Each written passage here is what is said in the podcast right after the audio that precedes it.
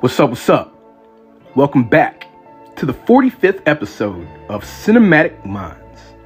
In this exhilarating installment, we're turning our focus to the iconic 1989 film, Do the Right Thing, and celebrating the extraordinary film career of the versatile actress, Rosie Perez.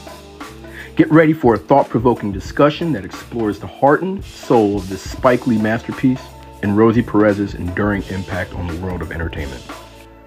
Hosted by his three brothers, Ed, Theo, and Malcolm Hollingsworth, we're thrilled to revisit the cinematic gem and shine a spotlight on Rosie Perez's remarkable career. Before we delve into Rosie Perez's filmography, let's take a moment to appreciate Do the Right Thing. Directed by Spike Lee, this film is a powerful exploration of racial tensions and social issues delivered with Lee's trademark brilliance. Prepare for a deep dive into this unforgettable classic. As always, a quick reminder we are a spoiler zone podcast, so be warned that we will discuss the entire plot of Do the Right Thing. All right, let's get started. For those of you who have listened to the first 44 episodes, we thank you for returning. For those of you who are listening for the very first time, we hope you enjoy the ride. Now sit back, relax, and enjoy these cool sounds provided by our musical curator, my bruh, DJ Chuck D.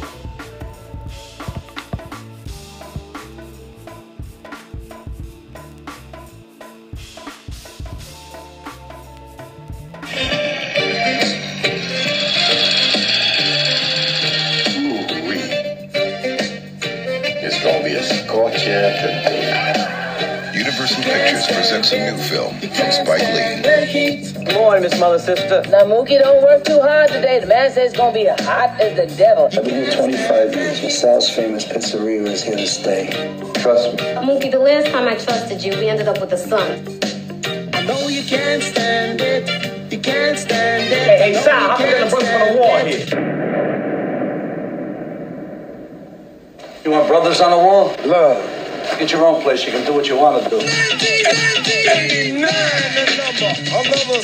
What I tell you about that noise? What I tell you about that picture? Give us what we want. Uh. You talk some brother talk to him. You the man. No, you the man. No, you the man. You the man. The first time you turn your back, boom.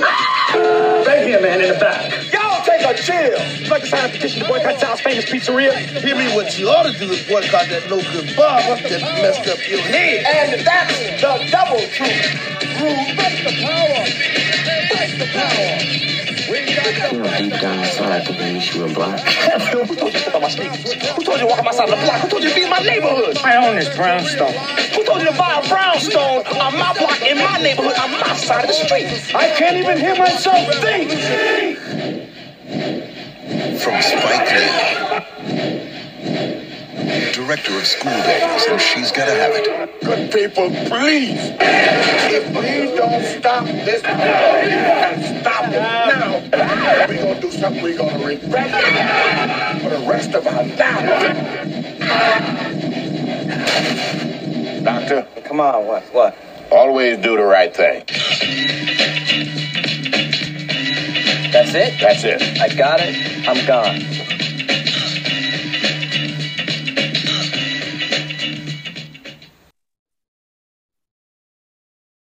Okay. Wake up. Wake up, wake up, wake up. Up you wake, up you wake, up you wake. Uh welcome back. This is uh we are here to review one of our one of my I think my favorite film. I don't know. I think this is my favorite film. I think it's a cinematic masterpiece. Uh the 1998 the 1989 film um Spike Lee's, I guess you can say third film, uh, second major, his second Spike Lee joint, Do the Right Thing. Um, this is our third installment in our focus uh, in our series focusing on on Spike Lee's films. Um, I'm just gonna do. Uh, I gave the date. I'm gonna do a quick rundown of the cast, and then maybe we can do some of our uh, first impressions because I, I just got a lot to share about this. Um, the plot on the hottest day of the year in Bedford-Stuy section of Brooklyn, everyone's hate and bigotry smolders and builds until it explodes into violence. The film stars Danny Aiello, Ossie Davis, Ruby Dee, Richard Edson, Giancarlo Esposito, Spike Lee wrote, directed, and starred in the film and produced it. Bill Nunn as Radio Raheem. John Turturro in his first film role. Didn't, didn't realize this. First film role. Oh. This Yeah, is Rosie no, first film role too. Yeah, no, it's no, it's a trip. Spike just like I mean, you probably Spike literally discovered uh Rosie Perez and John Turturro because he was like, "Hey, uh, John, uh, Dan Aiello, so since you're going to be in this, I think I'm going to check out one of your plays." And when he went to a play, that's when he he, he met uh, John Turturro. Oh damn. Yeah. Uh Frankie Faison. I really enjoyed Frankie. Joie Um Samuel L. Jackson, Rosie Perez, Roger Guenveur Smith, Martin Lawrence in his film debut. uh Frank Vincent. Um and, and the cast goes on. So um you know this this this was a blockbuster um you know it ranks you know it's on all the lists so i think this is like the second spike lee film that we're reviewing that's like in the library of congress and all that stuff and all on the great list so um why don't we just kind of go and start off with with first impressions on what you guys thought about this who who'd like to start off You got it, Malcolm. All right. Um so yeah, I don't know. I hadn't seen this movie probably in a few years. Um, I don't think I saw it until like I was like in high school or something.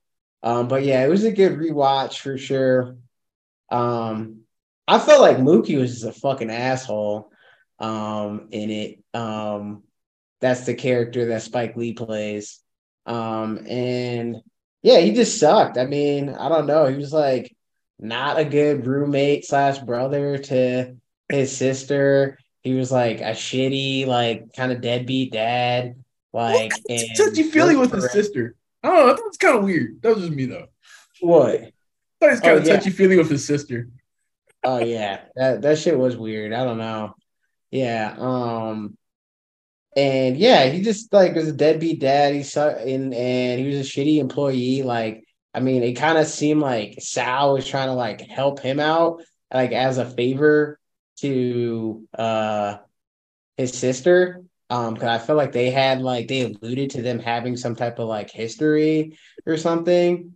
And so yeah, dude, he just fucking sucked. Like, I don't know if he was supposed to be like the protagonist or not, but um, yeah, I mean, I just didn't fucking like him. Like, I mean, my least favorite character was uh what's what's the Italian dude's name that you said that he's uh, that Spike discovered? Yeah. Vito? No, yeah, Pino and Vito. So I think Pino was John Turturro, the, the older brother.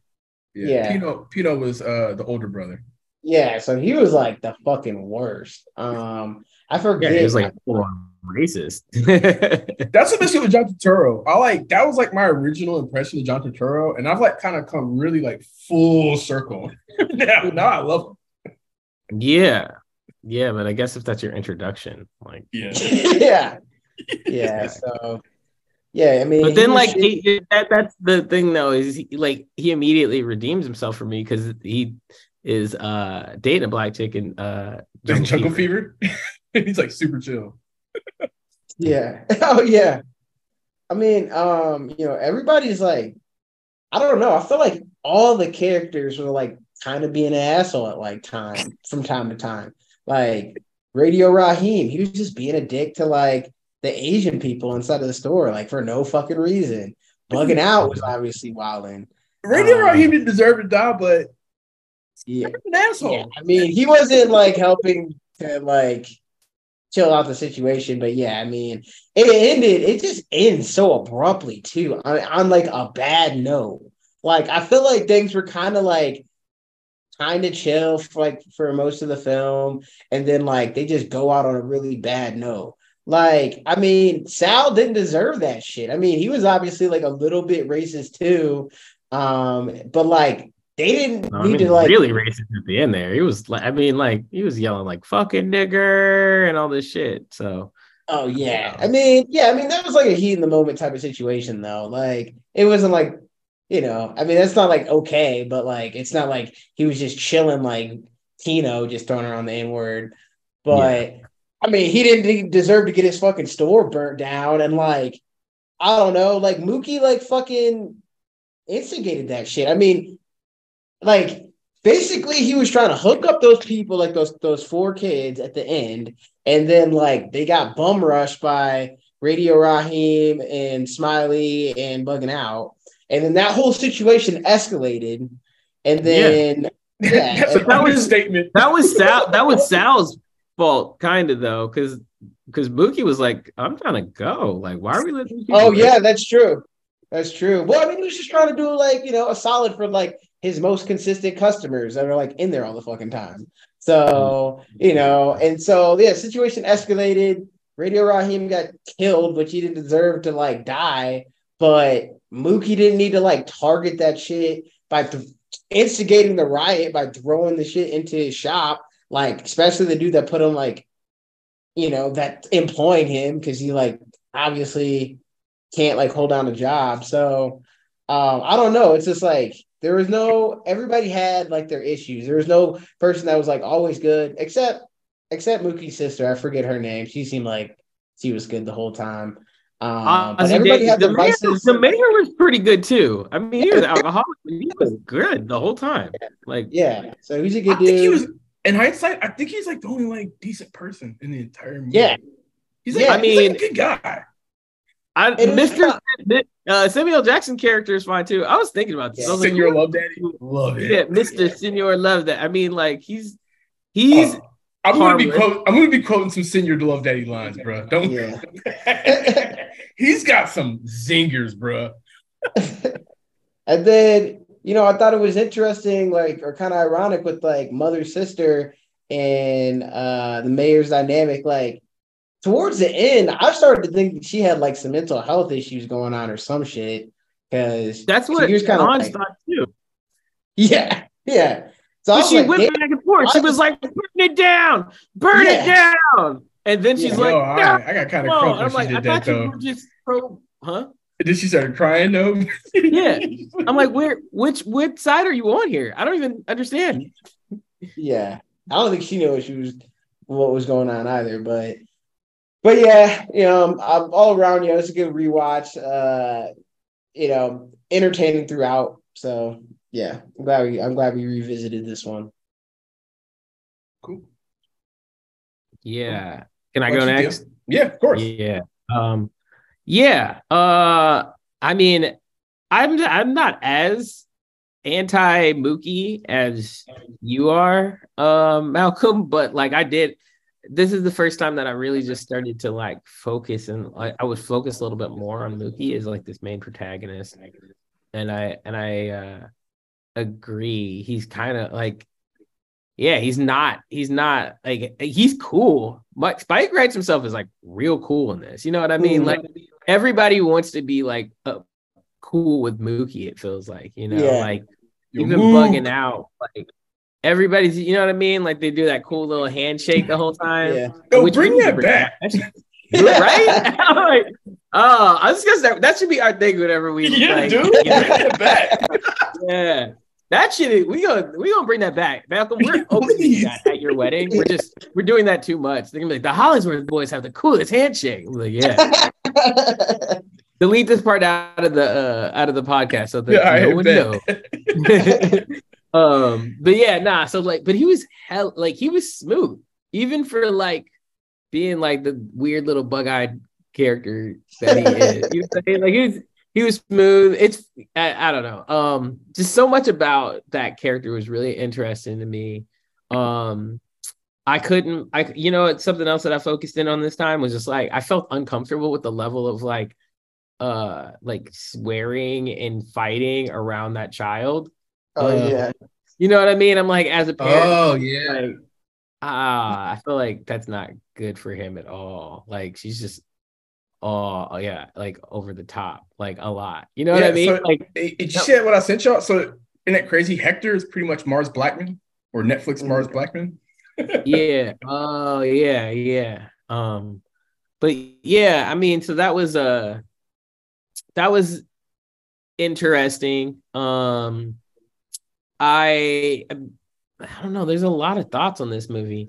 Another thing that uh impression that I had this time watching it was like even last episode, I was like, man, honestly, I remember Giancarlo Esposito in School Days, and then I didn't see him for years, and I saw him in uh, Breaking Bad, and I knew we were watching this, and I've it's dawned on me that Giancarlo Esposito is in it, but it it re-dawned on me because he's such a drastically different character in this than Mhm. he was in School Days. That Yeah. honestly, I don't think that I ever like connected that that was the same person.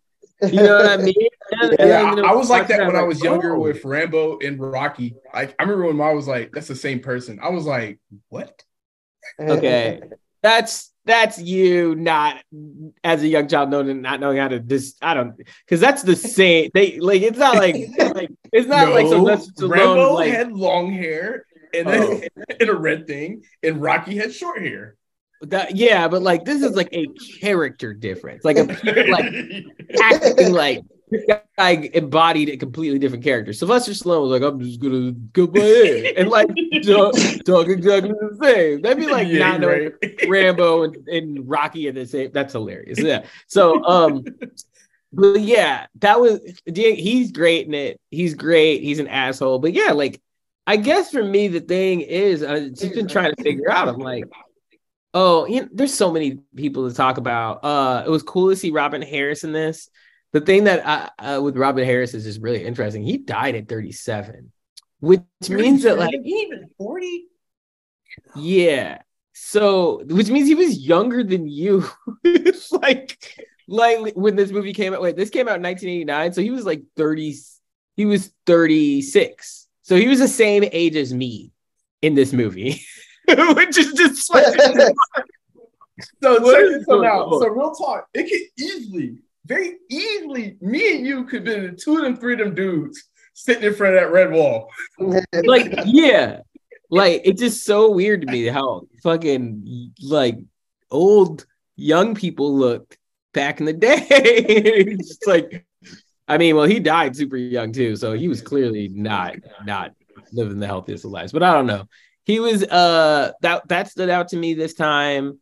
Um, and then the the ending, I'm just like, um, I mean, I don't know where I stand, and I don't really get what he was trying to say because I don't feel like what Mookie did was justified.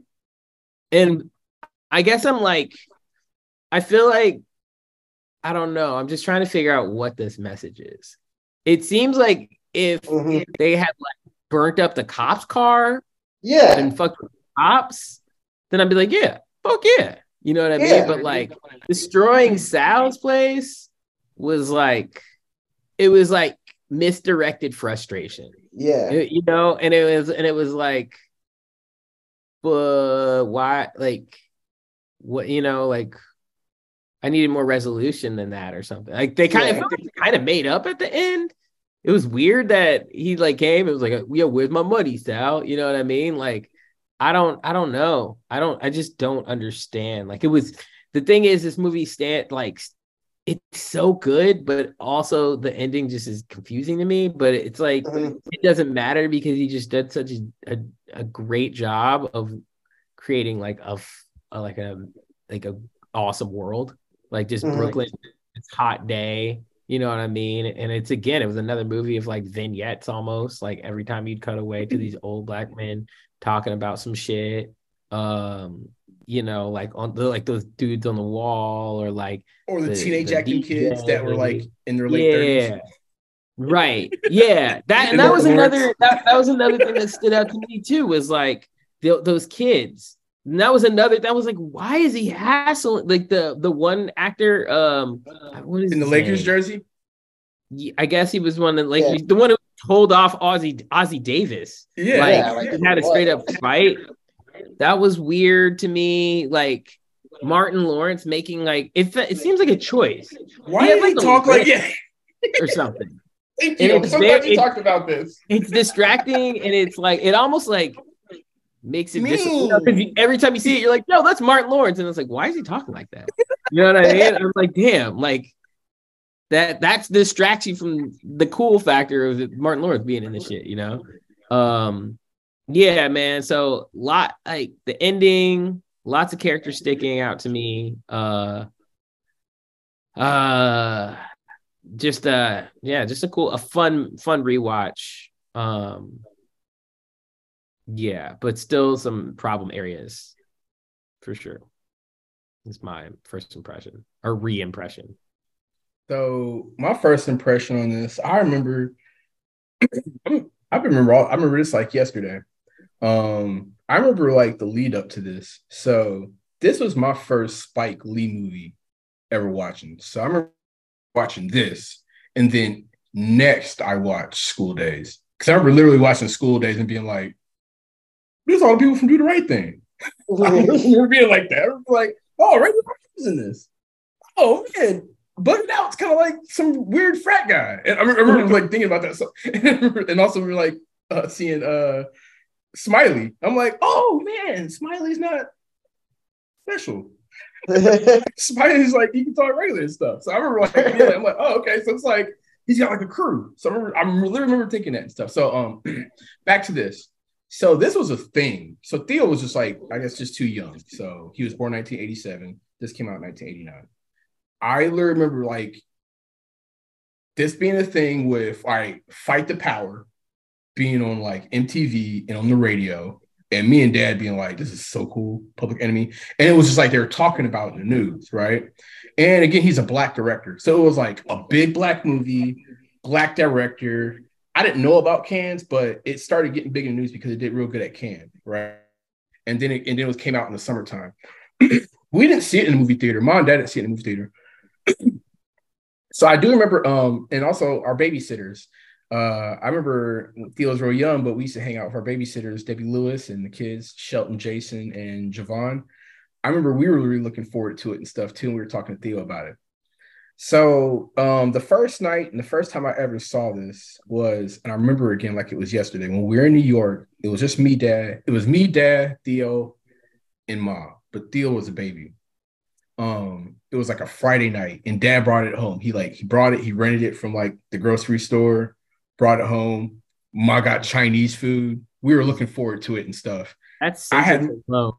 He Huh? rented it the grocery store. yeah, that yeah, that was like before they had blockbusters. Yep. Yeah. So like People still one, do that. Redbox. Oh, yeah, it was kind of yeah, yeah, but it was like yeah, before there was blockbusters, I like like it was in Wegmans, and in Wegmans in the grocery store, they'd have like a little stand where you it pretty much instead of like yeah, it's pretty much like Redbox, but it was just like the VHSs, and you'd return Yeah. there, and then later on they invented blockbusters. We were like, oh, there's a whole store just for this. So he brought it home, and again, I ate dinner at that little white table with the little yellow chair that we have. Um, so I remember watching it. I remember me, dad, and ma literally being like mesmerized and like like blown away and being like, we're never seen anything like this before. And it was like so like high quality, but then like I want to say like hip hop, but like catching the culture and stuff.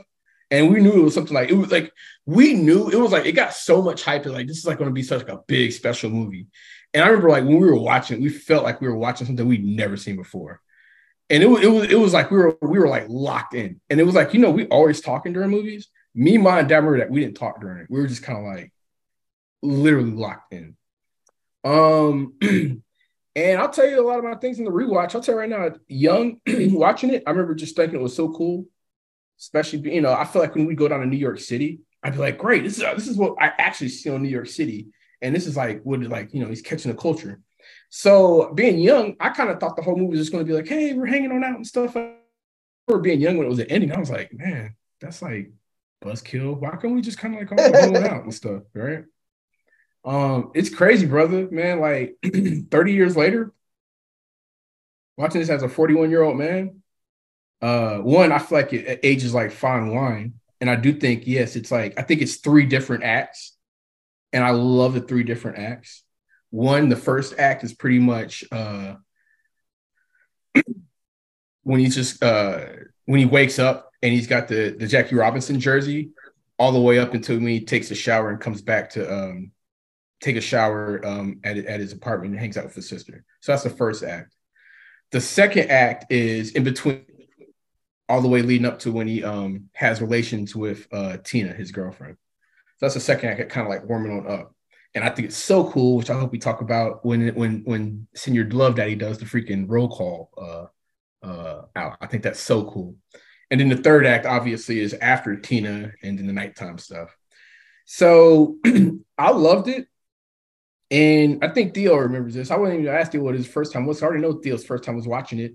We had all the Spike Lee joints on VHS at the crib. And I know I rewatched it a lot and a lot. So um, I gotta be honest, the right come on the rewatch that often for us because it can be kind of heavy. I feel like me and him would kind of veer towards rewatching like Mo Better Blues, Jungle Fever, Malcolm X. This one won't be that much of a rewatchable, but um, I don't know. I really enjoy the vibe. I loved it, and I'm enjoying it much more. And then I gotta be honest, the ending. I don't know. I've been super emotional, like way too emo lately, but the ending as a 42 year old man, 30 years later, like you know, post George Floyd, hits in like a totally, totally, totally different way for me. Um, you know, I remember I would say for like 20 years always being like, dude, Mookie, why did you do that? Like, was like, you know, I, re- I remember kind of being like confused and upset with Mookie. confused and being like, dude, that was like so unnecessary. Um, I don't think Mookie needed to do it. I don't think Sal deserved that. I don't think Radio Raheem deserved to die. I think it was just like a whole bunch of mess up situations. And I think there's not really an answer to it and stuff. Um, I think with kind of like in line with you see that quote, how they have at the end, they have the Martin Luther King quote and they have the Malcolm X quote, pretty much. And it's just kind of like to summarize it, Martin Luther King's like, violence sucks. And then Malcolm X is like, mm, is it? It's like I ain't no killer, but don't push me, right? So it's just like no really answer. It's like kind of it's kind of like opened up to interpretation and stuff, right? So did Mookie do that to save Sal from people from the people from killing Sal? Or did Mookie do that because Radio Raheem was his best friend? And he know what? He wasn't trying to be rational. He didn't give a fuck about nothing. He's just like, you know what? My best friend just got killed. I don't know. I'm throwing, I'm, I'm, I'm throwing stuff. Nah, I don't know. I don't know if I got. They the said they loved it. And they said they loved each other earlier that day. He was just like, love, hey, love, hey, Hey man, I love you, brother. I mean, Mookie's pretty popular, but that was the only person he was like, I, he ain't say he ain't I love you in a hug with bugging out. Or uh, so yeah. Um I didn't think about I didn't think about the closeness, but also I don't know. I mean, even after the fact, like he's not like mourning his he's not mourning the the passing of uh fucking um so that's why uh, I further read that so Spike Lee was like, Mookie sucks. No, so he was like, I am not trying Mookie as a hero. He was like, Mookie sucks. Mookie is not that much. He was like, Mookie is. He was trying. He was trying to paint that picture. So he was not trying to say that Mookie's a guy. He was like, no, Mookie sucks. And that was one of the criticism. Like a lot of critics were like, man, he's the hero of the movie. He was like, is he? like, I don't, he's like, I don't think he's, like, I don't think he's a hero. So, um, also, Dude. like, does he have like that? That was a confusing part for me. Is because I feel like he kept like being really proud of the two two hundred fifty dollars a week. like, but like his sister was like, "That's not that's not a lot of money. That's peanuts." But like, yeah, I feel like he is like, did he? It was a joke. It, he was posting. It. He so you got the reaction that Spike wanted you to get from him, which is, "What the fuck, dude? You a fucking joke, right? That's stupid." He was wanting to, he was wanting to paint a picture on how stupid that mentality is. Mookie's about that money. That's it. That's all you about, man. How about you handle your responsibilities? Yeah. But it's not yeah. even that much money. Like I yeah, not, yeah, he's an idiot. Yeah. Mookie's an idiot. Mookie's an idiot. Mookie's a loser. And if you're kind of and you've come out of this being like, man, when I grow up, I won't be like Mookie. you know what I mean? That's yeah. your takeaway. It's not looking good. Weird. It's weird. That was weird to me. Like, yeah. even the idea, like, I mean, he was trying to smash like while his son was like chilling in there, sitting on his uh on his on his grandma's lap, and he's just like going into her kitchen, getting her Yeah. So that Bold I mean, I was like, fuck, that's dude. that disrespectful. But I mean, but can we all agree that like for as annoying as Rosie Perez was in that movie, she was she was pretty bad. Made her a star. Yeah. I mean that opening scene too, man. Uh, I thought that was pretty great how she danced. Wasn't it? Pretty. Kind of long though. Didn't Long- it go long as fuck. long? I was like, God, this is. I mean, I feel like over time she was kind of like over, like she was just doing the same thing at a certain point. I She was like, said all that right, she- in the book, she said she had to get crutches after that, and then she had a like a tennis elbow. Oh damn. yeah, like they could have, they could have. Yeah, that shit's like four minutes long. Four so speaking of Rosie Perez, were there any performances or scenes that you guys want to talk about or highlight that you liked in particular? I mean, I think that Danny, I Leo, how do you say his name? Danny Aiello. Yeah, I think he killed it as Sal. Um, honestly, I think that he got more lines and more screen time than like Mookie did as like the main protagonist. So Do you I know thought- that thought- he got uh, nominated for Best Supporting Actor for this film? oh, Oh, really? nice. Yeah, he was the only actor to get nominated Yeah. Yeah, that's good. I kind thought he was really good. I thought he killed it. in a Spike Lee joint. I Yeah, mean, was but at the same time, I don't really know anybody else that was real. I mean, John Turturro was killing it, but like Yeah. uh, Giancarlo Esposito, I mean, he was killing it too, but that character was an idiot. I Yeah. know. I'm not mad about him being the only one nominated, honestly. Like he's the only one that kind of makes sense. Spike Lee, that was the other thing. Spike Lee's not uh, he's not that great of an actor in this. He has times. All right, maybe I'm stretching. You know what? I can't really do this, but maybe I'm biased. I don't think it was Oscar worthy. The I don't think it was Oscar worthy, but but I really liked Ossie Davis and John Turturro's performance. Um, for me personally, I think it was like my first time ever seeing both of them, and I'm not going to say Oscar worthy, but if like breakthrough, if, if there's like a breakthrough thing, I do think that John Turturro really came off the screen. And even like sometimes I don't know what's the word about Ossie Davis. Even though he can be, I don't know what's the word, kind of like old school. His like acting style. There's something I still I, I, I like about it. So I don't know. That's just mm-hmm. me. I don't know. Mm-hmm. I, I, I'll coming out of this. I, I hated Pino. I hated Pino. But Pino's performance sticks with me more than Danny Aiello's. Yeah. Yeah. Because also, I don't know, I don't know how much different things I've seen Danny Aiello in, but no, I'll say this. In a few other things I've seen Danny Aiello in, he's just kind of being Danny Aiello. Yeah, like he had the same seen John character in Leon, the professional. He was the exact same guy.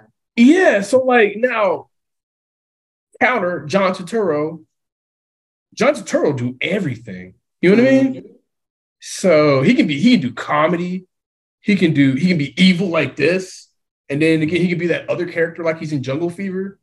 So I don't know. I mean, I think this Pino, like looking back back at this, I, again that first time I came out of this not being like Danielle, I'm kind of being like, I hate the oldest son. That's what I was, I was like, man, the dude kept on saying nigga all the time. I hate the oldest son. So, uh, um, so what's up? Yeah, so uh, so yeah, yeah, yeah, yes. Was there a scene in particular that y'all want to highlight, or Um, I'd probably say the uh the scene whenever uh bugging out gets his uh sneakers stepped on by the Lakers fan. And like, yeah, they just like him and like all the teenagers roll up on him and like they're all uh just like they're all just like hyping him up in the back, antagonizing the situation. He was like, You, you spent a hundred dollars for those se- sneakers, 108 with tax. Um, that shit was- yeah, that shit was. I, I, I like the dialogue in that scene. Um, and yeah, I just thought that was that that one. That one always sticks in my head as like my favorite scene from this movie. Well, I- did y'all even catch it? Like that that one dude who was like super old looking, who was also crazy in School Daze. how many times he would be referencing Black Panther from comic books. Oh no. Yeah, remember that? He's like Black Panther whoop his ass. So I, honestly, I've seen this movie like at least 50 times. This is the first time I realized it. So he he's he says Black Panther would do it twice. So one, he says at that time, he says Black Panther would do that, and then the other time when um when Bugging Out was asking him for a protest, and all four of them was like, hell no. I've been eating Sal's pizza since I was a little kid, right? and and then the other dude was just like Black Panther would, you know, Black Panther would do that and stuff. So they they do. Uh quick thing, I don't know. I didn't I'm catch trying, that. I'm trying to recall. Oh, I like what does Bugging Out say? Who told you to buy a brownstone on my block? In my neighborhood, on my side of the street. You what you want to live in a black neighborhood for anyway? Man, what the mm. fuck gentrification? dude, that's why I think so cool, dude. 30 years ago, Spike was talking about gentrification, wokeness, and police violence on black. Yeah, this And- was ahead of its time for real. Yeah, yeah. It's a crazy too, right? So, um, it was getting like a lot of uh, bad criticism from critics. So the ending, it's probably going to cause riots, and I feel about this, and it's kind of crazy. And he's like, "Wait, y'all all up in arms about the scene when people were breaking up property? Ain't nobody upset about the fact that a black man got killed, unrightfully so." So that's that's crazy. So that's what he was saying back in Cannes at that time. And then the crazy thing now, and I'm looking at the research now. So, yeah, um, you know, so he got robbed at Cannes. He got robbed at Cannes, and he got robbed at the Oscars. So like now everybody's like, you know, in retrospective, we're like, yeah, you know what, you got robbed, so we're gonna give you like some like makeup rewards. And he's like, so this is like in 2021. He's like, yeah, it's cool, thanks for the reward, but what was his line? His line was like, but it sucks. Motherfuckers still, like, sucks. Motherfuckers still getting gunned down like animals today, but Right. Um, but yeah, yeah, that's wild. I I I'm sorry. I, so wait, what were you shooting at? Oh yeah, it was the uh the the step of my my Jordans. Yeah. Um, I was gonna. Can I say mine? My act. Yeah, you got it. yeah. Um, I was thinking about uh, man, there's just so much. This shit goes so deep. Uh, um, I guess performance wise, uh, I would. Damn. Oh yeah, you know what I was, I got distracted by? I was just thinking about like all of the black men in this movie are kind of idiots. That's what rubs me the wrong way. Is I'm like, I don't think that there's one redeeming black male character in this movie. Like they all like I feel like bugging out and Radio Raheem, in addition to Smiley, like so Smiley, the dude who stutters the whole time, he's uh I don't even th- I don't know, like he's got clearly a disability, but I feel like bugging out and Radio Raheem both have disabilities. Uh or think- so- you know what I mean? Bugging So I out. think- For I, gotta real? I feel like in all three of these movies, and now real talk, in a lot of Spike Lee movies, but like, are there any like? I mean, you said not too many dudes, but are there any good white dudes? And then I'm like, are any of the dudes? Are any of the dudes in this movie kind of like good guys? or, yeah, not, like- right? or not assholes? And then I'm like, man, Yeah, the mayor. The mayor. Oh, I don't know. I mean, kind of a loser. He's I mean, Kind of a drunk. He's kind of a drunk. He, yeah, he's a drunk. He's flawed. He's flawed. But like, I don't like this whole. It's like, I don't. That whole situation could have been avoided, and I'm almost like, I'm just ready. I'm sorry. I I'm think just- it's a metaphor. I think it's a lesser representation of people and it's more representation of it's hot. And it's a symbol of the racial tension and the heat. Yeah. So the Yeah. heat, the whole movie, right? The move, the film is red. What is he all talking about? It's hot. It's the hottest day of the year. It's hot. It's hot. The whole premise in the movie was inspired by a Twilight Zone uh, episode when he saw that, hey, as the heat rises, the murder rate increases, right? So it's hot. And in the whole movie, I'll tell you right now, it's about racial tension. It's less about, and I'll tell you right now, it's not really about police violence. It's about racial tension. Let's just talk about it. Let's not fake the funk. Race matters. This is America. There's an underlying belly. And it was by design. It was by design of like, hey, you know what, man? I won't say like dazed and confused, but it's like a dazed and confused. Man, this is a neighborhood and people know each other. And you know, sometimes there's some disagreements, but we all know each other and it's all good. But you know what? Act three, there's that underbelly. Yeah. And here's what really happens. And you know what? That tension, that tension, you know what? At that at that time, it explodes. Right. So it was a metaphor. I think it's so. I think every person in this episode, I mean, this movie, is kind of like Wow. and that's how, and yeah, and then the feed, yeah, and then like again, the whole Spike has admitted he doesn't really write write women that well, right? So it's just kind of like the men are all flawed, and then like the two women, Joie Lee and Rosie Perez, aren't really that well rounded, right? They kind of have like Ruby Dee. Oh yeah. yeah, Ruby Dee. yeah, Ruby Dee, and yeah, okay, those three. Um, Yeah. but I think it's Uh, just but, like all all right, right, yeah. so back to sorry. So sorry for my No, tangent. no, you got it, you got it. Up, up on that. Um, I mean, I think that Giancarlo Esposito is, yeah. I mean, I think his performance in this is just crazy. Uh, I think he's definitely my, my standout, right? Like, because watching this again, it made me be like, oh yeah, he could have totally played Mars Blackmon. Like, it kind of like I I could see it now. I could. It was hard for me to imagine that, but it's like because I, f- I feel like I don't know. Like I just I didn't imagine him after School Daze being like kind of more of this New York like over the top character, but he did it. Uh man, and he was just so fucking annoying. And it's like, what is this dude's deal? I just like, like, dude, chill, bro, chill. Right. And like, dude, the way that they were picking on Sal, I would I'd be like, bro, I would hate black people by the end of this fucking movie. Radio Raheem comes in the store loud as fuck with his boombox playing. Like, dude, like, what the fuck? Yo, here's, here's my shit though. Here, I like I like when Bugging Out. I like when Mookie and Bugging Out say this. You the man. No, you the man. You the man. No, you the man. No, I'm just a struggling black man trying to keep my dick hard in a cruel and harsh world. I love when he says that.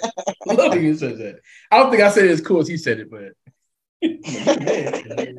so I like that you said that that that shit escalates so much when Radio Raheem and fucking uh and bugging out come in there. man.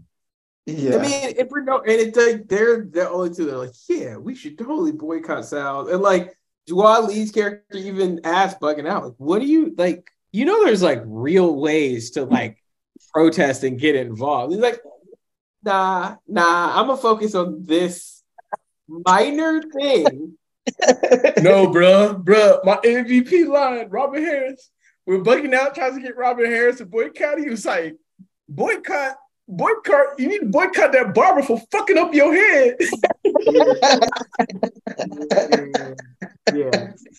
yeah. um, yeah, man. So that was my breakout performance. Um, and then um scene.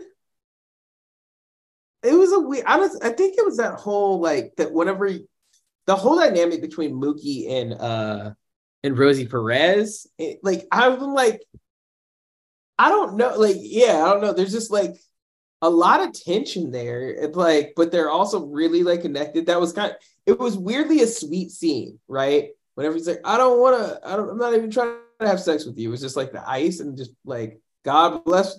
Thank God for the left eye. Thank God for. that. I was like, this is cute. You know what I mean? Like that's some shit I need to like work into. Like you know, lady time. You know, try to do something experimental or whatever. And like it was a cute scene, but underlying it, you're still like, this is fucked up. Like you're like at work.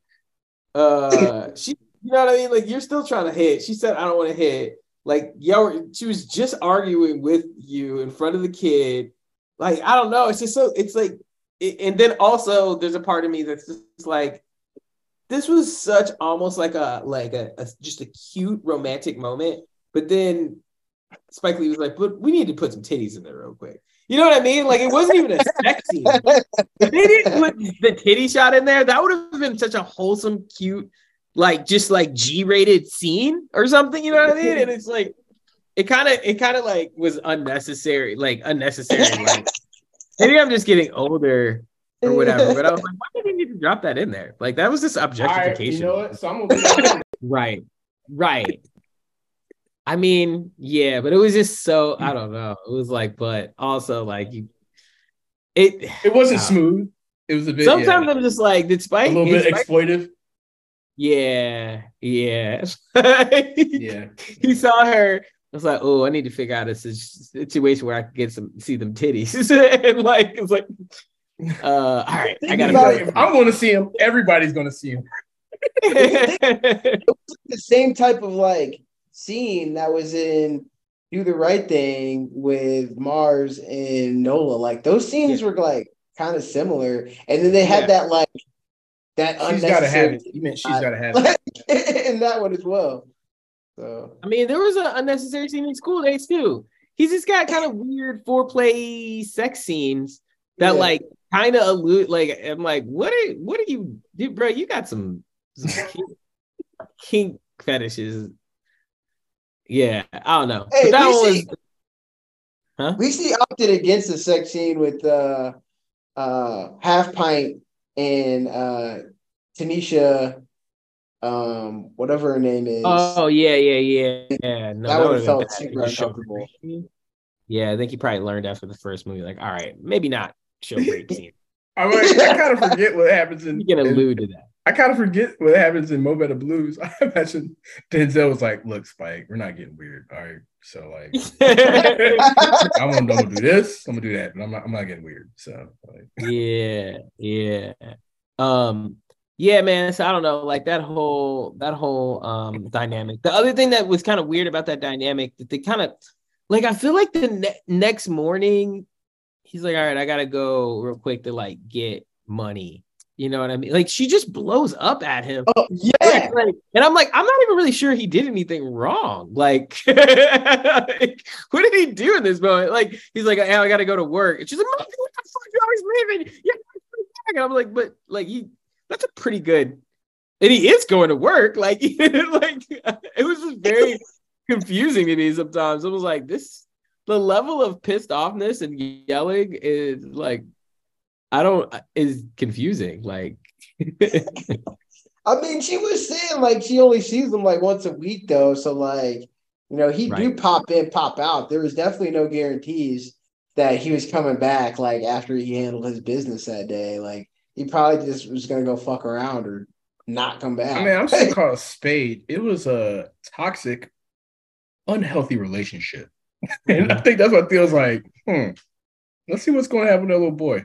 You know what I mean, it's, it's very Right. just like toxic for like Right. very different ways. So yeah, it's, it's a But it was also confusing because it's like they didn't never did they allude to Spike doing something different.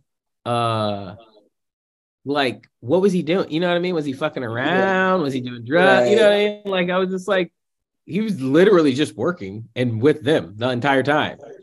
yeah. yeah. You're right. like it wasn't like, oh yeah, he's I mean, even that uh, Senor Love Daddy is like, yeah, your lady and your son, like on the radio. right, right. Yeah, weird stuff. Weird stuff. Uh, you got Um, anything else in regards to scenes or performances? Um yeah, so uh yeah, that was that was my scene, and then that was my perf- Okay, you probably have some more. I mean, we can wrap up. We can do some more after I share mine. So, in regards to scene, I really enjoyed more and more. I don't know. I'm gonna call them like my Greek chorus. The three brothers, man. I'm sorry, the three older men in front of the uh in front of the red wall. So the the Creed characters' name were actually Coconut Sid, Sweet Dick Willie, and ML. Mhm. I love them. So Robin Harris was killing it. Sweet Dick Willie. I mean, oh, every scene was improvised. Every one, Oh. of, every one of their scenes improvised. I could totally understand that with like with Robin Harris, but I gotta be honest. I feel like their vibe. It seems like I feel like there was like yo Robin just kind of kick it on off, and then like y'all kind of go. Um, I really, I really enjoyed Frankie Faison's character, uh, Coconut Sid on the on the rewatch, and ML. I always liked ML, man. Like, what does ML stand for? ML. And I'm like what ML's like. I don't know. It's going to be a flood. I don't know. I'm going to be on a boat, and I'm not going to give you guys anything. I love Sweet Dick Willie says. Rob Harris says, dude, you 30 cents from a coda. When you going to get a boat? love that. Right. So I just love that. I feel like they was like I don't say like a Greek chorus, but they were like, I feel like they were almost by themselves. But I liked how throughout the movie you kind of realized that like, wait a second, they're on that corner, like right there where everything is, like where the Koreans and where Sal's, and right there. So it's like I don't know. I think how like like over an hour you can see like they, they get more and more centrally into like the actual story. And I like how that too. It's like they seem to be several vignettes, and then they all kind of come like together at that end right there. So I think that's pretty cool. Um, and then I see him coming up right now. I'm gonna say performance. I never, never, ever would have thought I would have said this. He used to get on my nerves, the character and the performer. Man, uh, what's it? Roger? I'm gonna say Roger G. Smith as Smiley. The character, the performer, the actor, I love it the more and more. And so what I actually found out about this too, like he pushed and wrote himself and the character into the movie and ended up being like the spine of like the freaking movie. So like him and like Spike are friends. Spike already had everything cast, had the movie filmed on out, and he's like, Roger's like, put put put a role in the film for me. And Spike's like, no, don't pitch me something. So Roger Good's like Roger G. Smith. He sees these pictures. He's like, you know what? I'm gonna get a character.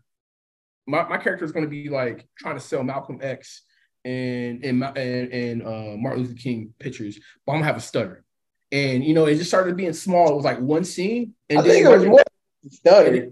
Yeah, and, yeah, and he was like, yeah, oh yeah, yeah. He was like, I'm gonna be special. And then he um and then he was like, you know what, I'm gonna do this, and, then- and then it ends up being like, so I like how it escalates. So like right now, I like this scene. He's kind of annoying in the beginning. You keep on seeing. So like this scene right now when he interrupts Danny Aiello and John Turturro, and dude's like, get out, and he's like, foo, foo, foo, foo, foo, foo, foo, foo, foo, foo, foo, like that. And- You black man. yeah. So I love that one. And then the other, which I don't know if I'm cheating on the scene again though, but I love it when Bugging Out is recruiting folks. And I love it. I love how they, I think this is great writing too, though. Bugging Out keeps on trying to recruit folks, recruit folks. Everybody's laughing at them, right? But separately, they should, you know, um, you forget that Radio Raheem had that beef. So again, once we start the third act, how does the third act start? Bugging out, walks up to Radio Raheem. And I love when he says two things. He's like, yo, Raheem, what's up, bro? You got another tape? Sorry. Like, bro, you playing it all day. And Raheem's like, yo, but it's jam. So he's like, all right, cool. So now look, I'm trying to boycott Sam's. and so Raheem's about it, right? So I like how they do that whole scene. So it's like they're rapping, they're rapping, and I feel like Robin Harris is like, yo, you didn't just put that stuff down. And then Raheem's like, yo, F you. And then what's his name? What's his name? Bugging out goes two times, and your boy, and then and, no, and then he pulls what's his name over. I, I skipped it. Bugging out is recruiting Radio Raheem, and they rapping, and they like cool as boycott Sam's. And then randomly he's like, "Yo, Smiley, come over here. What's up?" and then they just start rapping it on off, and the dude's like, "Shut up!" And then Raheem's like, "No, f you." And Bugging out was like two times, and Smiley goes, So, so, I just love that small little vignette. I think that's like, I think that's really shot and acted very well. And also, I think you can see that's a little bit of um, some of them were dramatic, some of them were already stage actors, some of them weren't. Bill Nunn, Samuel L. Jackson, Giancarlo Esposito, and Roger G. Smith, they were the guys who were like already union stage actors. And in a scene like that, and the way it's acted, you can kind of tell that those are like experienced actors compared to like some of the olds that were like a little less experienced. So love that. Um, I guess we can't talk about it, but when, when we kind of wrap up some other kind of fun facts, I just got to just shout out, man. I just love Senor Love Daddy and Samuel L. Jackson. I think this was. I'm I'm really trying to retrace back. I feel like I saw him in Coming to America, but I don't think I like really registered. I feel like this though was like maybe like my first like I didn't know his name, but I was like that guy, right? I feel like in this movie he like he wasn't like a one scene guy. He had a presence, and again didn't know his name, but it was like he he was like part of like the Spike Lee ensemble, right? And I was like, great. I hope I want to see him the next Spike Lee joint. So that guy, I don't know, but this was like my first kind of like Spike, I mean, um, Samuel L. Jackson performance I can remember. It was just kind of like the DJ guy. Who who is he? And you just started seeing him in everything. And he's Samuel L. Jackson. So um would y'all mind if I kind of like ran run down a few like kind of like quick facts I had before we go into like uh movie ratings? Yeah, or all right, cool. I'll I, well, yeah. There was one thing. Yeah, keep coming. Uh, shit, damn it. I forgot. I don't know. Yeah, go into go into the fun facts. Um, loved Radio Raheem. I guess I brought up. I found out that the, his radio is in uh in the Smithsonian. I thought that was pretty cool. Hmm. Um, the R and B roll call. You know, I would want to do that right now, but I'm probably going to add that clip in here. But I just really love the R and B roll call. I thought that was really cool when it actually happened. I remember in 1989 him doing that R and B roll call, and that was kind of like all of like the big people at that time and the old school folks. So I think it's just like a nice little vibe. What's the R and B Uh, roll call? Um, when he does uh, he, he does like the I put the quote when he says when he says all of the um the musical artists, and he's like, "Thank you for making our life just a little bit easier." Um, we love roll call, y'all. Boogie uh, Down Productions, Rob Base, Dana Dane, Marley Marl, Olatunji, Chuck D, Ray Charles, EPMD, EU. When uh, Samuel L. Jackson does that, Yeah, yeah, Yeah. got it.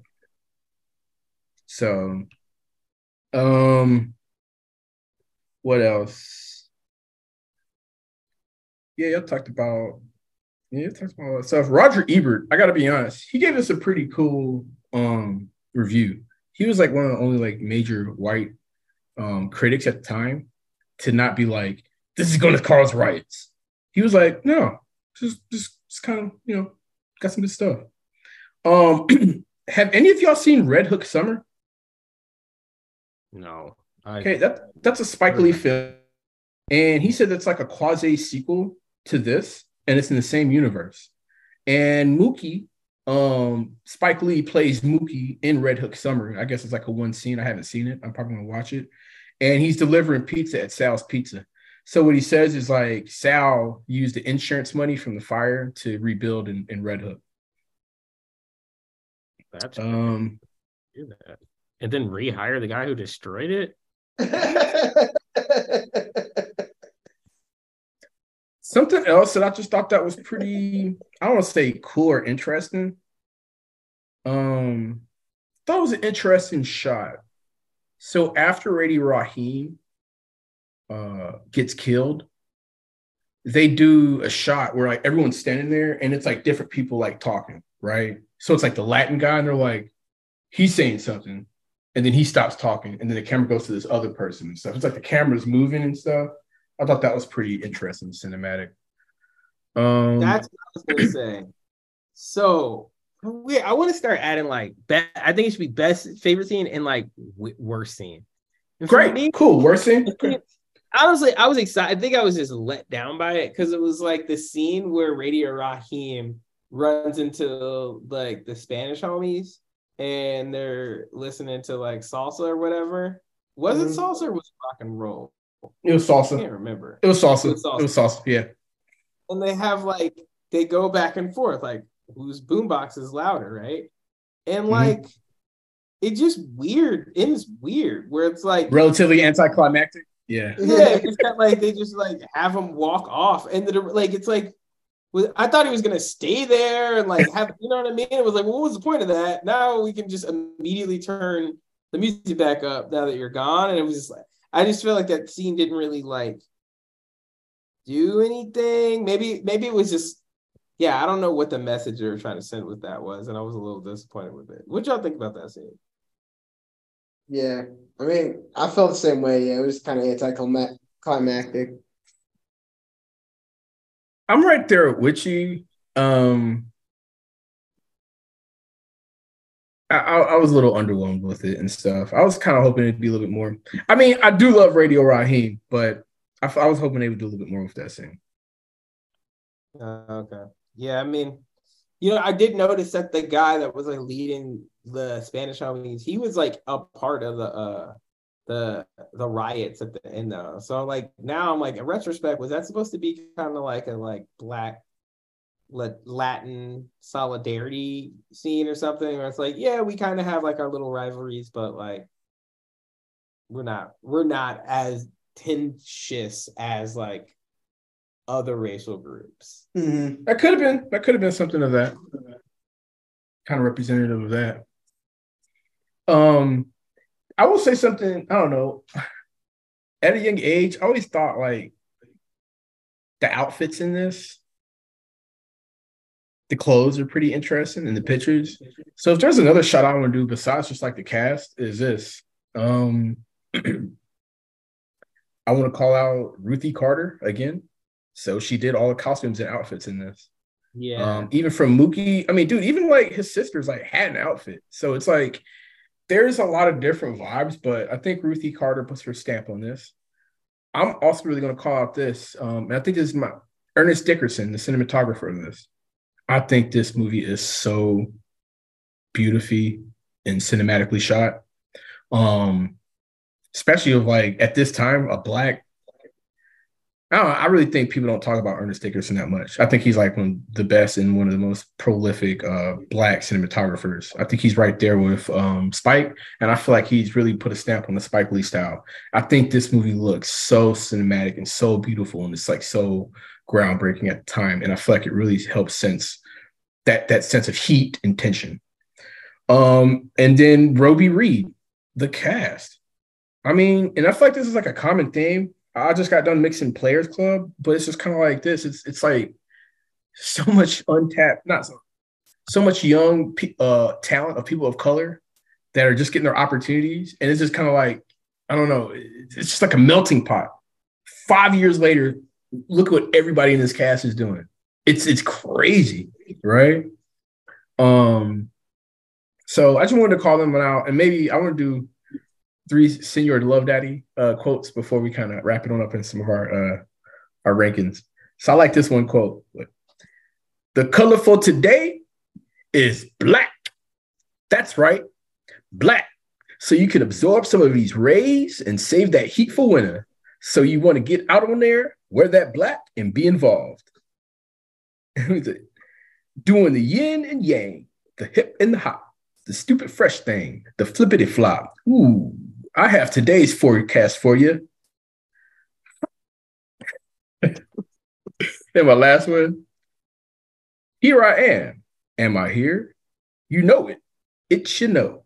This is Mr. Senor Love Daddy doing the nasty to your ears, your ears to the nasty. Eyes only play the platters that matter, the matters they platter, and that's the truth. Ruth. Yeah, that's a good one. Dude, I'm telling you, dude, Senor Love Daddy is like killing it. He, he's just killing it like the whole time. Him and Sweet Dick Willies. You want to boycott someone? You got to start with that goddamn barber that fucked up your head. I'm like, please, someone say something about bugging out's haircut. I mean, it was fresh though. And I to be honest, I thought Mookie's haircut was pretty fresh too. Yeah, Mookie's haircut was dope. Yeah, he was clean.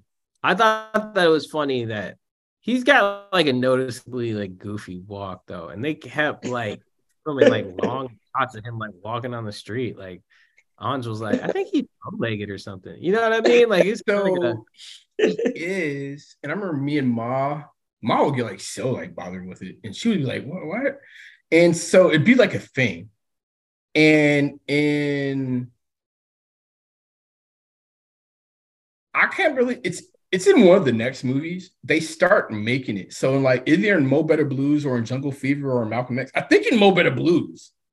In the next one, he's like walking down the street, and then people like start looking at him and staring and turning around and laughing. like, what's this? Th-? So I think it's like in Mo Better Blues. So like they kind of like start making a thing of it and stuff.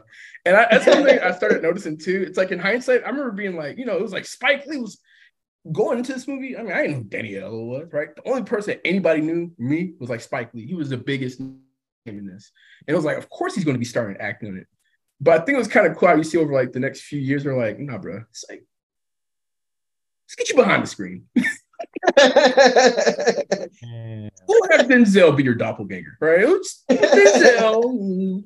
Yeah. Cool. Mars Blackmon. And again, I think he was riding. It, uh, honestly, if it went for Mars Blackmon and Nike, I do not think this would have got made. So it was kind of like Mars Blackmon, Nike, Spike Lee. Cool, let's get it made. Let's put him in front of that. But now they're just kind of like, all right, well, do the right thing, you direct. Let's get Denzel. So, and I'm glad we went that direction. Is Spike Lee and Malcolm X? Yeah, um, he's like his sidekick. Okay, that's what I thought. Okay. Yeah. Yeah.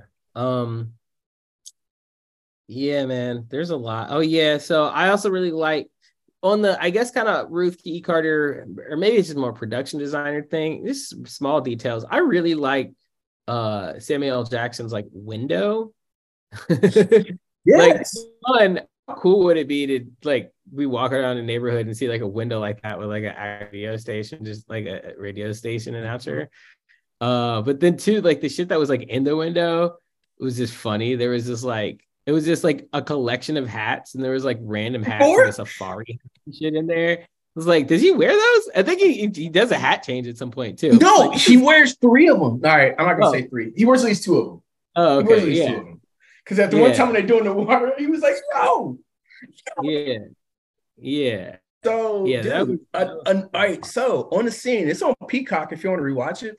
So, um, there's a scene when like when Mookie has to deliver it's like right next door. When the, Mookie has delivered some stuff to Samuel Jackson, and he's talking to Vito, and him and Vito are in front of the uh the radio station, and they're like talking and chilling, and you can see Samuel Jackson in the window in the background being like, "Yo, yo, I need to eat."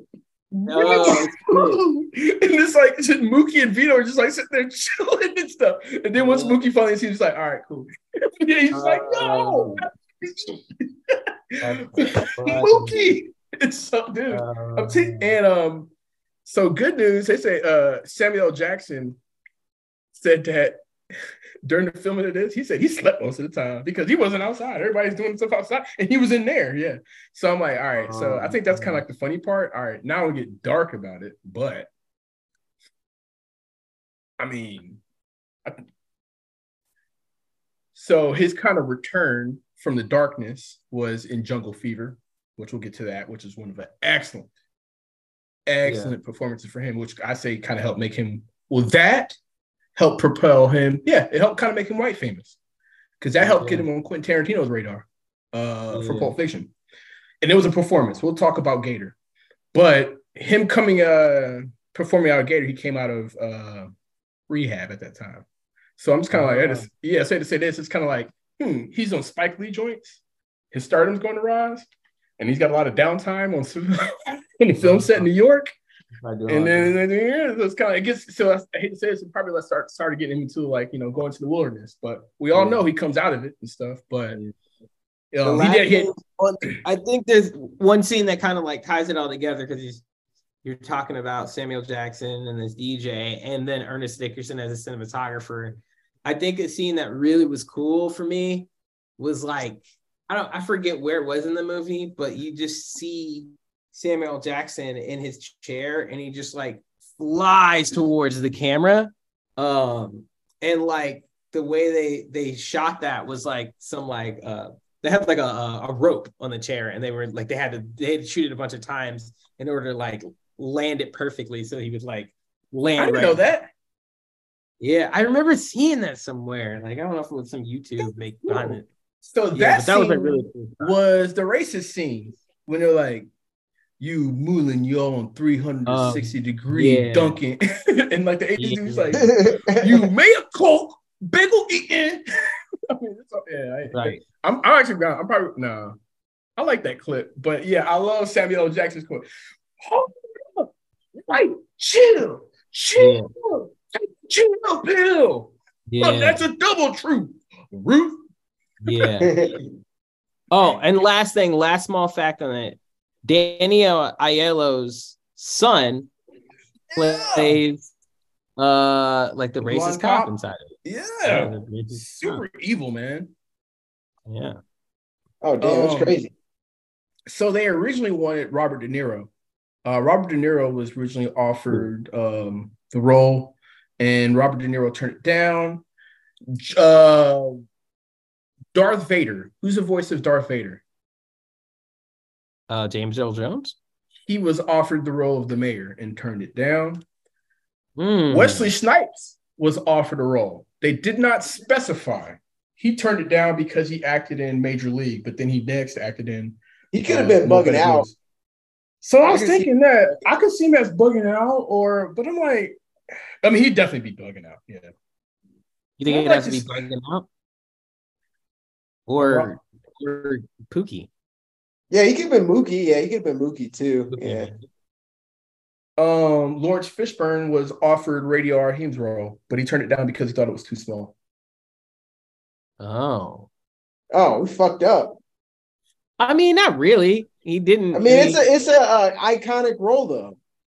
yeah, It's but like, radio. like Lawrence Laurence Fishburne, we are talking about still without that movie.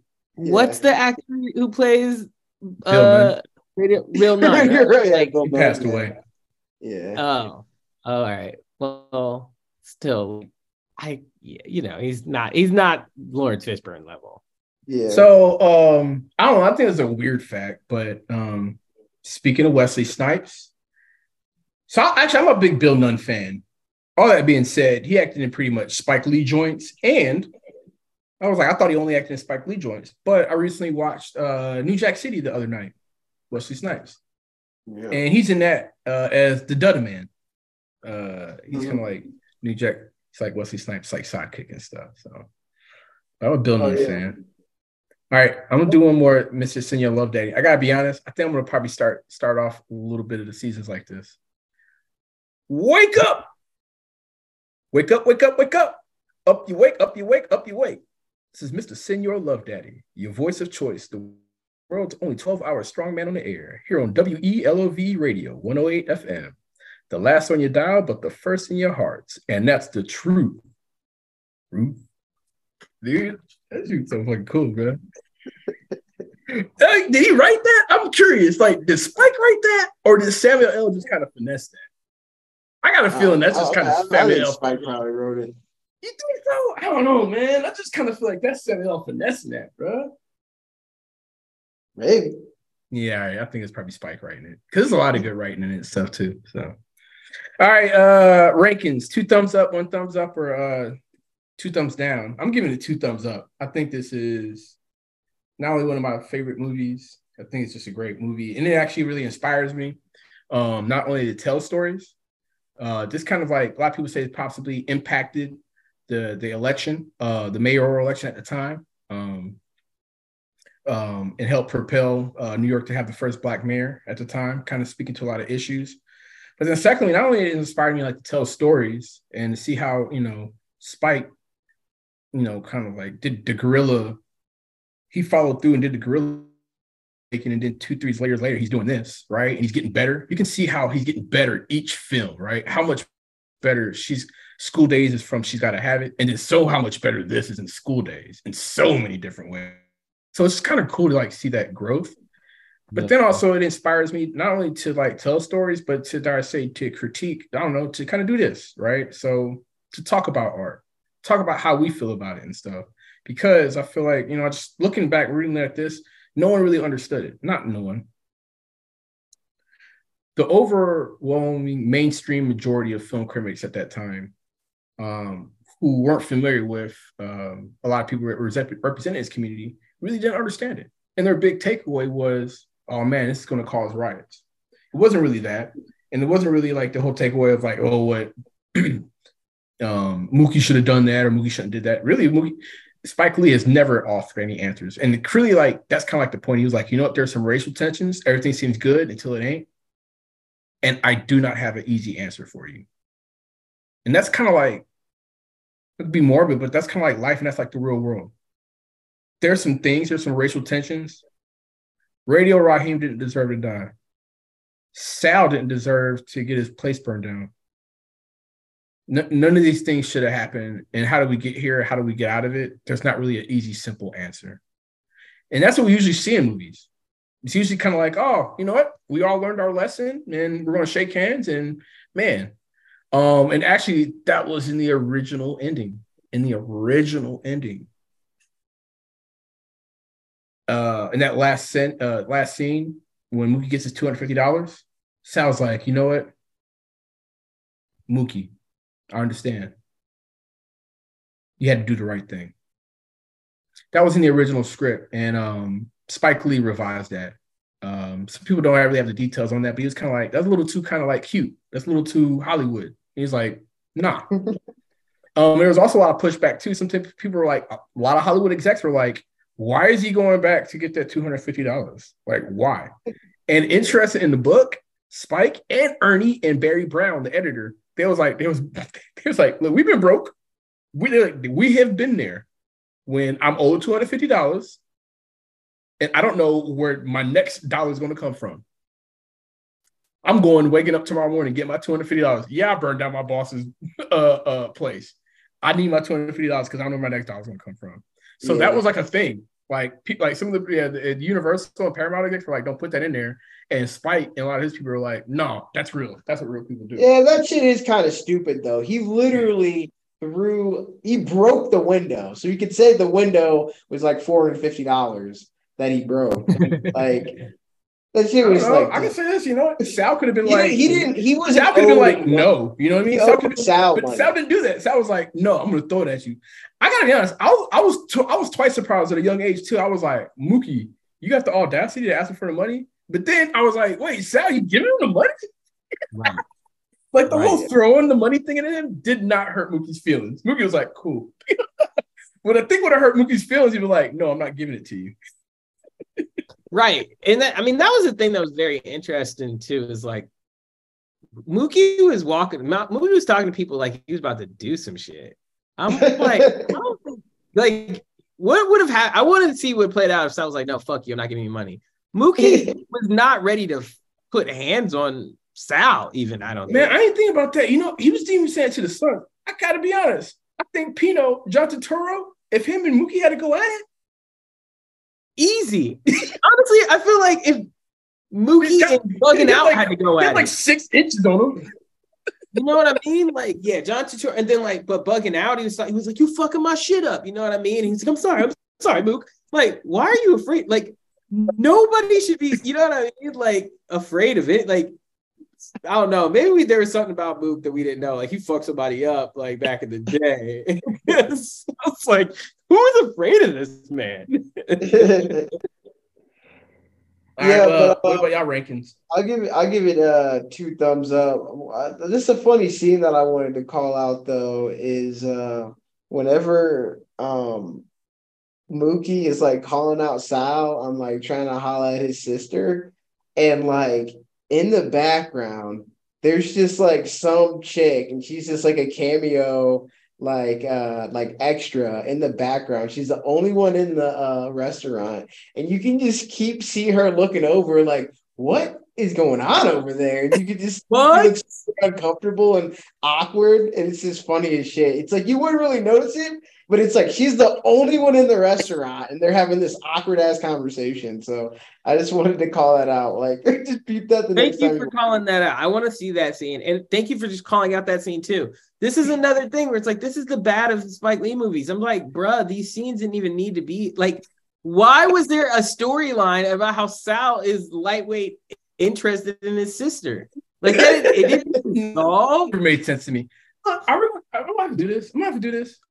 Always thought about this. Look, I mean, like, and I was really confused in Mo Better Blues. Like, are we all like pretending like Joie Lee's fine? I've been wearing this for like 30 years. I'm like, think, she's, I think she's pretty. In this one, she's this is the best Alright. she looks.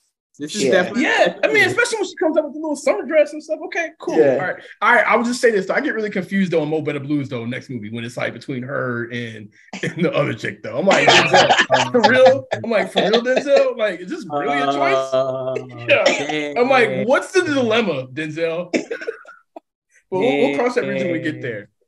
But yeah, the, yeah. So, but yeah, the, I thought that was kind of funny how much the the uh, the the the dad was into her. Here's a scene. Here's my least favorite scene, which I didn't like. I don't like the storyline. It always bothers me.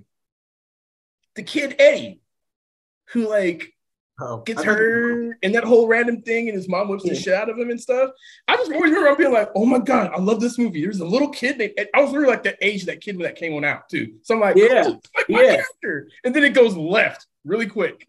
Yeah. Yeah. For no reason. Yeah. That was like another scene where it was just like everybody everybody's just like, whoa, whoa, what are you hitting him for? really get the message of it. What's the message? Like, what's the message? Don't of- tell me how to raise my kids. Bye. Like what? Yeah, and then she was like, I will let nobody question it, not even his dad. I was like, damn. So like Yeah. the dad can even like, all right. Like she was like, so the dad comes back home. He's like, so what happened? We're like, well, he ran out on the street. An old man him from the car. He got bruised. So I whipped a shot at him. You need to whip the shot at him too. And his dad's like, wait, I got some questions. No questions. I will not let anybody question how I raise my kid. Whip his ass. It's like, what? yeah. can't ask one question. I will not let anybody question how I raise my kid. I just understand that scene. But he had a oh he had a shirt though that was called the butt. So it was like the song from That's like, cool. Yeah. Yeah, I know that. Yeah, like there was what was the message? It was like also, also, yeah, I, this is a movie about racial tensions in America. Also, side note, there's some crazy moms out there who don't let anybody tell them how to raise their kids. okay, back to the movie. like, thanks. Thanks for Now, this. now if I was tying if I was tying the Hasi quotes though, if I was tying to Hasi quotes though, I, I finesse. I'd be like, yeah, that's the uh, you know, between the world and me connection. Don't, don't Yeah. Yeah. I don't know. That was that was weird. Yeah, I just want to see how. I mean, it could again that you could not have that scene in there, and like the whole movie would have been remain the same. I completely forgot about that scene because it made no the plot. Not did not support shit. yeah. All right, uh, Uh, what's your what's your did you did you give your uh, rating, CL? No, I didn't. Weirdly, it's still two thumbs up. Like I just feel like I picked apart a lot of it, but I'm like, man, I was really, I really enjoyed watching that. Yeah, two thumbs up. I think yeah. uh, I don't know. We'll see if it goes. I may. Uh, I'm gonna try to go to Brooklyn a little bit. I'm gonna be staying in Queens next week. Um, so where this was filmed on that street, they've like renamed that block "Do the Right Thing Way." Kind of cool. Oh, nice. That'd be cool. Um, when I'm in Queens, I'm gonna try to go to Linden Boulevard. That's called a tribe called Quest Way. Um, and I think somewhere in Brooklyn, where Biggie grew up, like it's like the Christopher Wallace way. So I'm gonna try to go to some of those hip hop places. Um, well, this was a great review. Again, I think we referred to this as like his magnum. Um, I think this is probably like my in my top three of Spike Lee films. Um, I'm gonna do a deep dive on Robin Harris. Maybe before we kind of close, any of y'all have any thoughts? Do you are you familiar with Robin Harris? Any uh, Malcolm, or he's before your time? Yeah, yeah. I've seen him in like the house parties and heard his stand up and stuff like that. You seem pretty familiar with him, I guess. Yeah, I mean, he was in some pretty rewatchable films. He's almost kind of like the guy. I don't know if you know. Um, are you familiar with The Godfather? Yeah. You know the guy who played Fredo. Mm-hmm. he died really young, but he was like the movies that he acted in though were like all like big movies in the 70s and stuff, like the Deer Mhm. Hunter and stuff.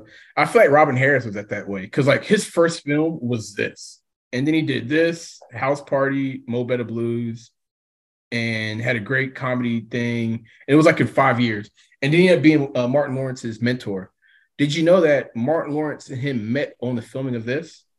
and um and they also got further close on the filming of House Party. So unfortunately, when Robin Harris passed away, Martin Lawrence was cast originally as Pookie in New Jack City. But since his close friend and mentor Robin Harris passed away, he was so distraught that he bowed out of the role. Um, and then Chris Rock ended up playing Pookie in New Jack City. Damn. So like the best thing that ever happened for Chris Rock's career is Robin Harris dying. Oh, damn. I mean, I'm trying to think of something better that happened for Chris Rock's career than that movie. Being good friends with Adam Sandler. Oh yeah, I mean, being, being, being the token, I'm not being the being the token black guy to the Adam Sandler crew. yeah. I'm just being on Saturday Night Live for like that hot second he was on there. At that time, yeah, because I mean, he didn't really do that good, but he was at that time with Sandler and Farley and the other dude. He- Well, and then the black guy in everybody the hates crew. Chris. Everybody hates Chris. Like I feel like that kind of relaunched his career, kind of a little bit. Like I don't, I don't know. He probably made a lot of money off of that. I feel like that had a good impact on his career. I haven't been too hip. I actually I haven't really seen this recent Netflix one. I really enjoyed this Netflix one. I haven't watched the most recent one. But I tell you, man, dude, his like three from HBO, it's like bigger and blacker or other ones, dude. I love Chris Rock's ones, like his HBO stand-ups. They're like really good if you go back and check them out. They're pretty. That's that's the the funniest shit is the Michael Scott. Like that was in the era when of Office too, and Michael Scott was like, "Oh, I love Chris Rock." You ever heard the difference between black people and niggas? Well, real talk though, that that, that was great. Oh, um, you had me. I was doing some editing. I think I'm gonna put up the Jamie Foxx thing. Uh, you talked uh, the Jamie Foxx at the Shaquille O'Neal roast. You said he was the Oh. roast of some guy. nice. Yes. Yeah. Put that shit on. All right, fellas. Well, it's getting kind of long. We've been here, so uh, we'll wrap it on up. So, Did you so all much. give wait? Is it six thumbs up? What was it? Yeah, six thumbs up. Yeah. Nice. All right. All right. Well, we'll uh, return next week with uh, Mo Better Blues. Talk to y'all later. Bye. Peace.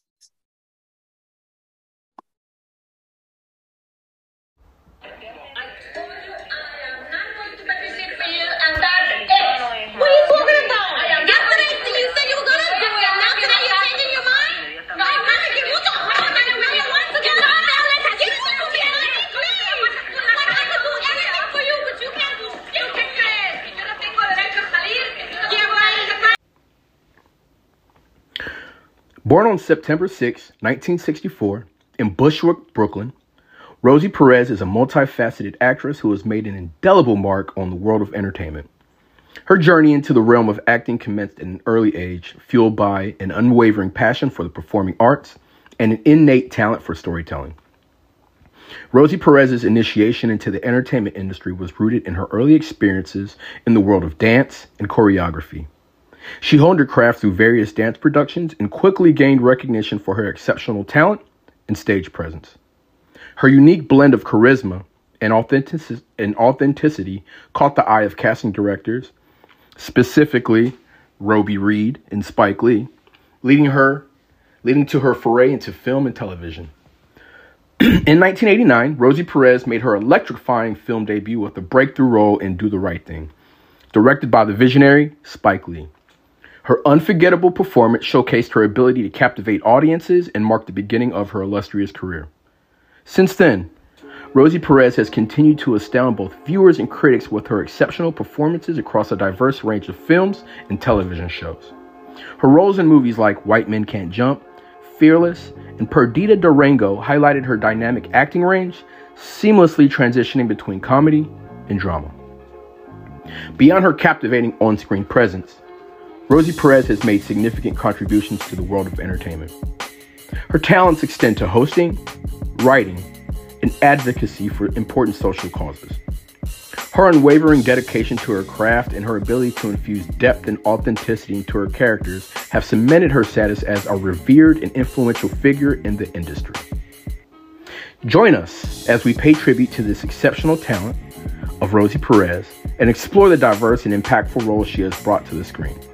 From her early experiences in dance to her current successes in film and television, Rosie Perez's journey is a testament to the enduring power of passion, dedication, and extraordinary skill. What about wraps it up for this episode. We'll hope you join us for the upcoming episodes of Cinematic Minds as we continue to delve into the captivating world of entertainment through the lens of remarkable artists, people of color, such as Rosie Perez. Thanks again. Peace.